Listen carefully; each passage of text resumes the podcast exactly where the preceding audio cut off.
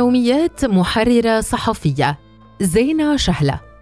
أفكر في كتابة هذه المادة منذ أشهر وفي كل مرة أؤجل العمل لانشغالي على الأغلب بالرد على عشرات الإيميلات. اليوم قررت أن أزيح عن كاهلي هذا العبء لأتحدث عن بعض أوجه معاناتي مع مهنة التحرير الصحفي وما حفزني على ذلك إيميلان وصلاني خلال الفترة الماضية.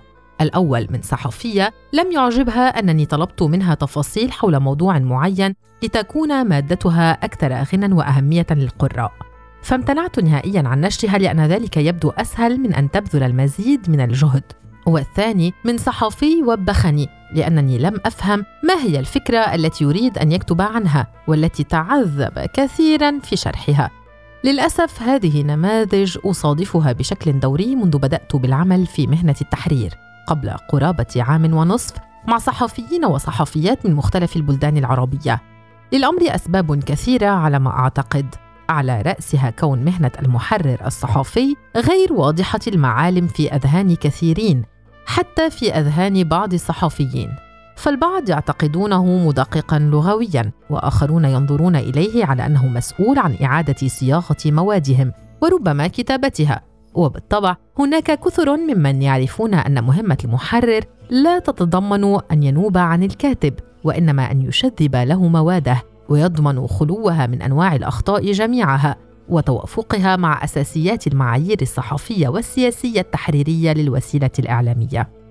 وبقدر ما أستمتع بتفاصيل هذا العمل وأكتسب منه خبرة يندر الحصول عليها في مجالات أخرى وأتعرف إلى صحفيين رائعين واتبادل معهم مختلف أنواع الخبرات بقدر ما أتعرض لمواقف قد تكون قليلة لكنها تدفعني كما فعلت يوم أمس للاتصال بأحد اصدقائي وسؤاله. هل أنا فعلا معقدة إلى هذه الدرجة؟ وحامل السلم بالعرض وأطالب الصحفيين بما هو غير مطلوب أساسا؟ لا يهدئ من مخاوفي. هذه سوى صديقة تمارس المهنة منذ نحو ثلاثين عاماً وقد أسرت لي قبل أيام بأنها لم تتوقع انحدار مستوى العمل الصحفي في العالم العربي إلى هذه الدرجة. لكنها وقعت قبل فترة على نماذج لأعمال قبل أن يتم تحريرها ونشرها وكانت صدمة كبيرة بالنسبة إليها. على أيام الصحافة الورقية هذا المستوى من المواد كان فورا يرفض ويستحيل نشره وأي مادة تستغرق في تحريرها أكثر من نصف ساعة هي ليست مادة جديرة بالنشر. الصحافة مسؤولية تقول لي. اليوم قررت أن أحكي بعضا من حكايات كواليس عالم التحرير الصحفي هذه الأيام. بالطبع الأمر ابدا ليس للتعميم والصحفيون الذين سأكتب عنهم في السطور اللاحقة قلة لكن وجودهم كاف لاستنزاف أعصاب المحررين والمحررات وجعل أيام عملهم أصعب بكثير. أول النماذج هم الصحفيون الحساسون.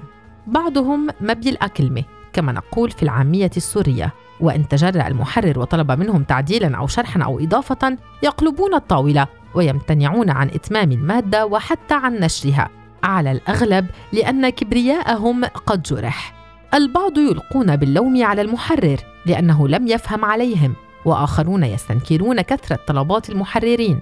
أحيانا أشعر وكأن بعض الصحفيين يعتقدون بأن بينهم وبين المحررين ثارا شخصيا. وإلا لم يطلب منهم المحرر كثير الغلبة. هذه الطلبات كلها مثل ذكر المصادر وإضافة فقرتين إلى سياق الموضوع وخلفيته وأعمار المتحدثين وأماكن سكنهم بل وحتى وضع عناوين فرعية. هذا نموذج يتقاطع مع النموذج الأول لكن هنا بعض الصحفيين يرون أنفسهم اهم من عليها. فيحدث الزعل إن تجرأ المحرر على تغيير بعض الكلمات أو تعديل بعض الأخطاء. بالتأكيد من المفهوم أن يحرص الصحفي على صياغته التي تعب عليها وعباراته التي افترض أنه أمضى وقتا لا بأس به في كتابتها. لكن أن يصر البعض على أن المحرر غير عبارات كانت صحيحة وبدلها ليجعلها خطأ فلا أملك هنا سوى أن أقول عبارة تتردد دائما على لسان أحد أصدقاء المحررين المتعبين الله يتوب علينا من هالمهنة. حقيقة هذه الفئة مسلية بالنسبة إلي. معظم المواد التي أعمل على تحريرها تمر بمجموعة إجراءات لأتأكد من أنها غير مسروقة من مكان آخر وما أسهل ذلك اليوم. لأكون منصفة ليست كثيرة على الإطلاق حالات السرقة الصحفية التي واجهتها.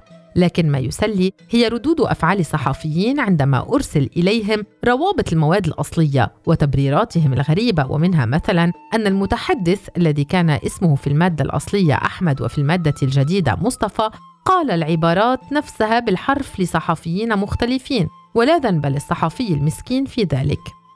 أحب أن أنصح هذه الفئة بأن تكون أكثر احترافية.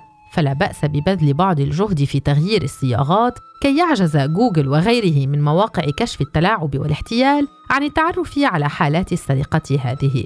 أستغرب أحيانا حين أفتح مادة وصلتني للتو وأبدأ بقراءتها لأكتشف بعد مقطعين أو ثلاثة أنها مليئة بأنواع الأخطاء كافة اللغوية والإملائية والقواعدية والمفاهيمية. أتفهم بكل تأكيد أن الجميع لا يمتلكون سوية نفسها في اللغة العربية والقدرة على الكتابة بها والتعبير من خلالها، لكن يصعب علي أن أتفهم كسل صحفيين لا يبالون بإرسال مواد أنا متأكدة من أنهم لم يكلفوا أنفسهم حتى عناء مراجعتها مرة واحدة ومن دون أدنى شعور بالخجل، ولما ذلك؟ فلدينا الأستاذ المحرر ومهمته تصحيح أخطائنا مهما كانت فادحة.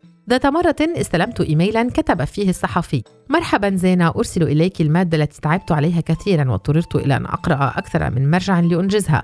الله يعطيك العافية أستاذ لكن أليس من الطبيعي أن تقرأ بعض المراجع لإنجاز معظم المواد الصحفية؟ هذا ما نسميه في العامية السورية تربيح جميلة أي إشعار الطرف الآخر بأنني قدمت إليه خدمة هائلة في حين أنني قمت بأمر طبيعي للغاية.